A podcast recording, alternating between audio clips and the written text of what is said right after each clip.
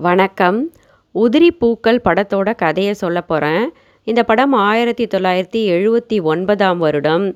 சிற்றன்னை அப்படிங்கிற புதுமை பித்தனோட கதையை வச்சு மகேந்திரன் அவர்கள் இயக்கியிருக்காரு.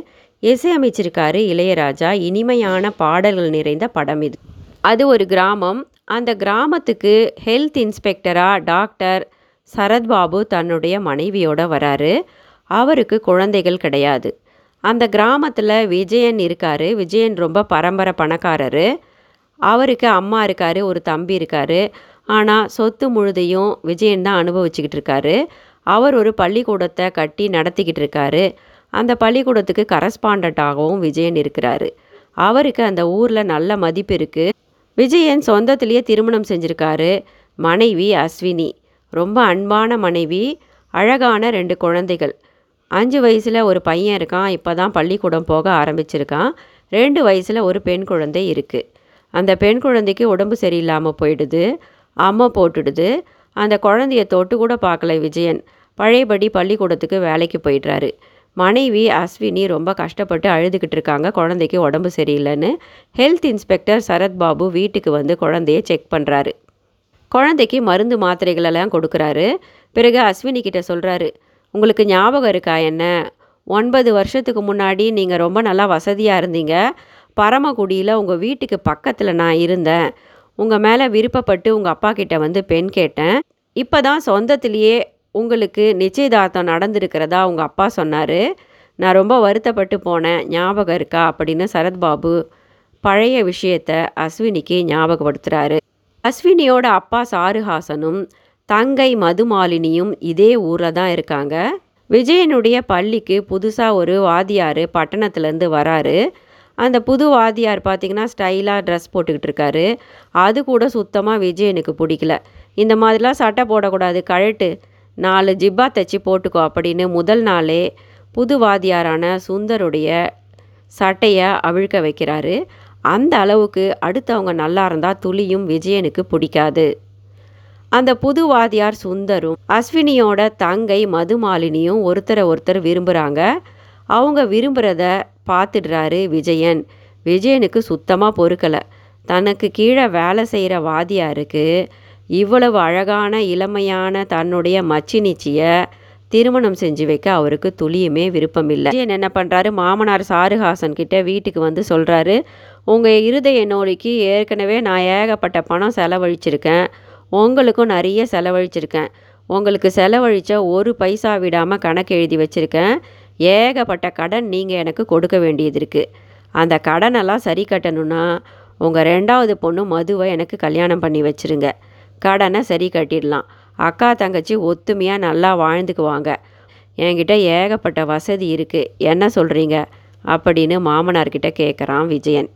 உடனே சாருஹாசன் என்னுடைய ரெண்டாவது பொண்ணை உங்களுக்கு நான் திருமணம் செஞ்சு வைக்க மாட்டேன்.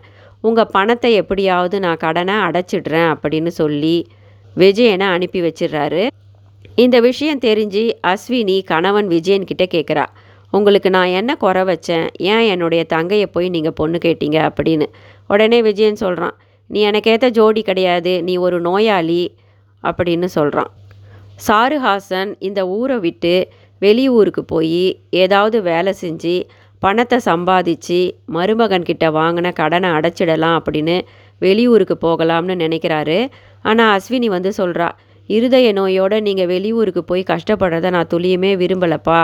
ஏதாவது வழி பண்ணலாம் அப்படின்னு தன்னுடைய நகைகளை எல்லாம் தங்கைக்கிட்ட கொடுத்து மதுவை விற்றுக்கிட்டு வர சொல்கிறா மது ஒரு பாட்டிக்கிட்ட அந்த நகைகளை எல்லாம் கொடுக்குறா. அந்த பாட்டி ஹெல்த் இன்ஸ்பெக்டர் டாக்டர் சரத்பாபுவோட மனைவி கிட்ட கொடுக்குறாங்க. பணம் கொடுக்கும்படி கேட்குறாங்க அஸ்வினிக்கு பணம் தேவைப்படுது அப்படின்னு சொல்லும்போது டாக்டர் சரத்பாபுவும் சரத்பாபுவோடைய மனைவியும் அஸ்வினியோட வீட்டுக்கு வராங்க. டாக்டரோட மனைவி அஸ்வினி கிட்ட சொல்கிறாங்க எங்கள் வீட்டுக்காரரை நீங்கள் கல்யாணம் பண்ணியிருந்தீங்கன்னா சந்தோஷமாக இருந்திருப்பீங்க. அது மட்டும் இல்லை உங்கள் குழந்தைகளை எங்களுக்கு ரொம்ப பிடிக்கும். உங்களுக்கு பண தேவைன்னா இந்த மாதிரி நகையெல்லாம் விற்காதீங்க எங்களால் முடிஞ்ச உதவியை நாங்கள் செய்கிறோம் அப்படின்னு பணத்தை கொடுத்துட்டு அந்த நகையையும் திருப்பி கொடுத்துட்டு போகிறாங்க டாக்டரும் டாக்டரின் மனைவியும். இதை பார்த்துக்கிட்டே இருக்காங்க விஜயனுடைய அம்மா. விஜயன் வந்த உடனே ஒன்றுக்கு ரெண்டாக சொல்லி விட்டுடுறாங்க. விஜயனுக்கு கோபம் வந்துடுது ஏற்கனவே மனைவியை நோயாளி அப்படின்னு தள்ளி வைக்கணும். மனைவியின் தங்கை மதுமாலினியை திருமணம் செஞ்சுக்கணும்னு துடிச்சிக்கிட்டு இருக்க விஜயனுக்கு இந்த ஒரு காரணம் போதுமானதாக இருந்தது. பஞ்சாயத்தை கூட்டி தன்னுடைய மனைவிக்கும் புதுசாக வந்திருக்க டாக்டர் சரத்பாபுவுக்கும் தொடர்பு இருக்கிறதா சொல்கிறாரு ஊரில் இருக்கிறவங்கலாம் கோவம் வந்து விஜயனை அடிக்கிறாங்க. உடனே விஜயன் அப்போ விடுங்க. அவங்களுக்கு தொடர்பு இருந்தால் இன்னும் பரவாயில்ல இல்லைனாலும் பரவாயில்ல. ஆனால் நான் இவ கூட வாழ மாட்டேன். இவளை எனக்கு பிடிக்கல. இவ ஒரு நோயாளி. இவளை நான் தள்ளி வைக்கிறேன். அதுக்கு எனக்கு உரிமை இருக்குல்ல? அப்படின்னு மனைவி அஸ்வினியை தள்ளி வச்சிடுறாரு. குழந்தைங்களையும் தன்னோட கூட்டிக்கிட்டு போயிடுறாரு. அஸ்வினி அப்பாவுடைய வீட்டுக்கு வந்துடுறா. குழந்தைகளை பிரிஞ்சு தவறான ஒரு பழி சொல்லுக்கு ஆளானதுனாலையும் ஏழ்மையினாலையும் ரொம்ப வருத்தப்பட்டு வேதனைப்பட்டு நாளுக்கு நாள் நோய்வாய்ப்பட்டு படுத்த படுக்கை ஆயிடுறாங்க அஸ்வினி இறக்கும் தருவாயில் இருக்காங்க. மதுமாலினி தன்னுடைய மாமா விஜயன்கிட்ட வந்து குழந்தைகளை தன்னோட அனுப்புமாறு அக்கா கிட்ட காட்டணும்னு கூட்டிக்கிட்டு போகிறாங்க குழந்தைகளை பார்த்த உடனே அஸ்வினி இறந்தும் போயிடுறாங்க. விஜயன் மனைவி இறந்த உடனே வேற ஒரு கல்யாணம் பண்ணிக்கிட்டு வராரு. அந்த பொண்ணை ஊருக்கு கூட்டிக்கிட்டு வந்து சந்தோஷமாக வாழ்ந்துக்கிட்டு இருக்காரு. புது கல்யாண ஜோரில் குழந்தைங்கள கவனிக்கிறதே இல்லை. புதுசாக வந்த அந்த புது பொண்ணும் என்ன பண்ணுறாங்க குழந்தைங்கள ஒரு தாய்மையோடு பார்த்துக்க மாட்டேங்கிறாங்க. குழந்தைகள் ரெண்டும் பசியால் வாடுதுங்க. அப்பப்போ சித்தி மதுமாலினி கிட்ட வந்து பசிக்குது சாப்பாடு போடு சித்தின்னு கேட்குதுங்க மதுமாலினிக்கு ரொம்ப வருத்தமாயிடுது. மதுமாலினி காதலிக்கிற அந்த புதுவாதியார் சுந்தருக்கு நல்ல ஒரு வேலை வெளியூரில் கிடச்சிடுது. அவர் மதுமாலினியை திருமணம் செஞ்சுக்கிறேன்னு சாருஹாசன் கிட்ட வந்து கேட்டு திருமண நாளும் முடிவு செய்யப்படுது. திருமணம் முடிஞ்ச கையோட மதுமாலினியையும் மாமனார் சாருஹாசனையும் அவர் கூட்டிகிட்டு போகிறதா சொல்கிறாரு வெளியூருக்கு. உடனே மதுமாலினி என்ன பண்ணுறா நான் வரணும்னா என்னுடைய அக்கா பிள்ளைங்களையும் நான் கூட்டிகிட்டு வந்து வளர்த்துக்குவேன். இதுக்கு சம்மந்தம்னா திருமணம் செஞ்சுக்கலாம் அப்படின்னு சொல்லும்போது அந்த புதுவாதியார் சுந்தர் ஒத்துக்கிறாரு. திருமண நாளும் நிச்சயிக்கப்படுது. திருமணத்துக்கு முன்னாடி தன்னுடைய மாமா விஜயன்கிட்ட குழந்தைகளை கேட்கறதுக்காக வரா மதுமாலினி. அப்போது விஜயனுடைய புது மனைவி கடைக்கு போயிருக்காங்க.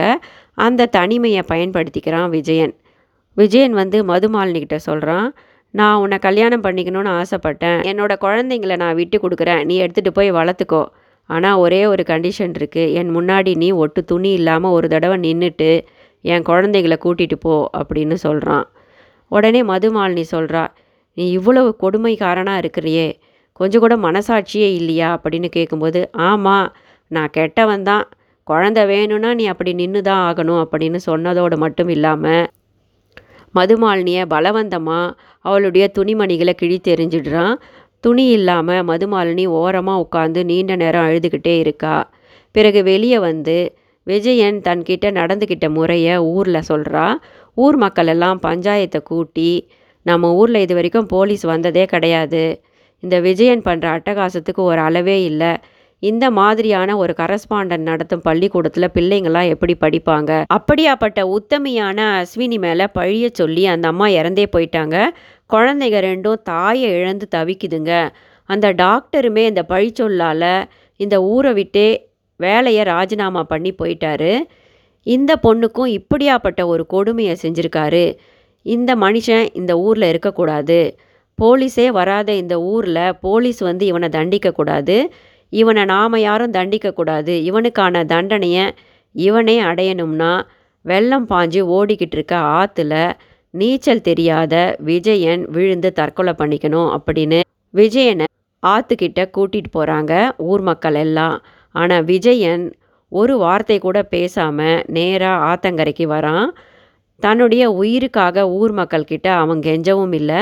அந்த தண்டனையை மனசார ஏற்றுக்கிறான் குழந்தைகளை முத்தமிட்டுட்டு அந்த வெள்ளம் பாயிற ஆற்றுல இறங்கி நீச்சல் தெரியாத விஜயன் இறந்தும் போயிடுறான். விஜயனை போல் கேரக்டர் இருக்கிறவங்கள சில பேரை நாம் பார்த்துருப்போம்.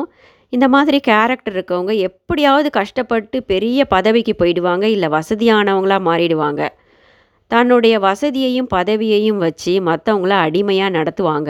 அடிமைப்படாத ஒழுக்கத்திலோ அல்லது பணத்திலோ படிப்பிலோ அவங்கள விட உயர்ந்து இருக்கிறவங்க மீது தயவு தாட்சணியே இல்லாமல் பழிய போடுவாங்க. நான் கெட்டவன் அப்படின்னு ஒத்துக்கிட்டு ஏகப்பட்ட கெட்ட விஷயங்களை செய்வாங்க. தன் கண் முன்னால் யாருமே நல்லா இருந்தால் சுத்தமாக பிடிக்காத இந்த மாதிரி கேரக்டர் இருக்கிறவங்களும் சில பேர் இருக்காங்க. நன்றி.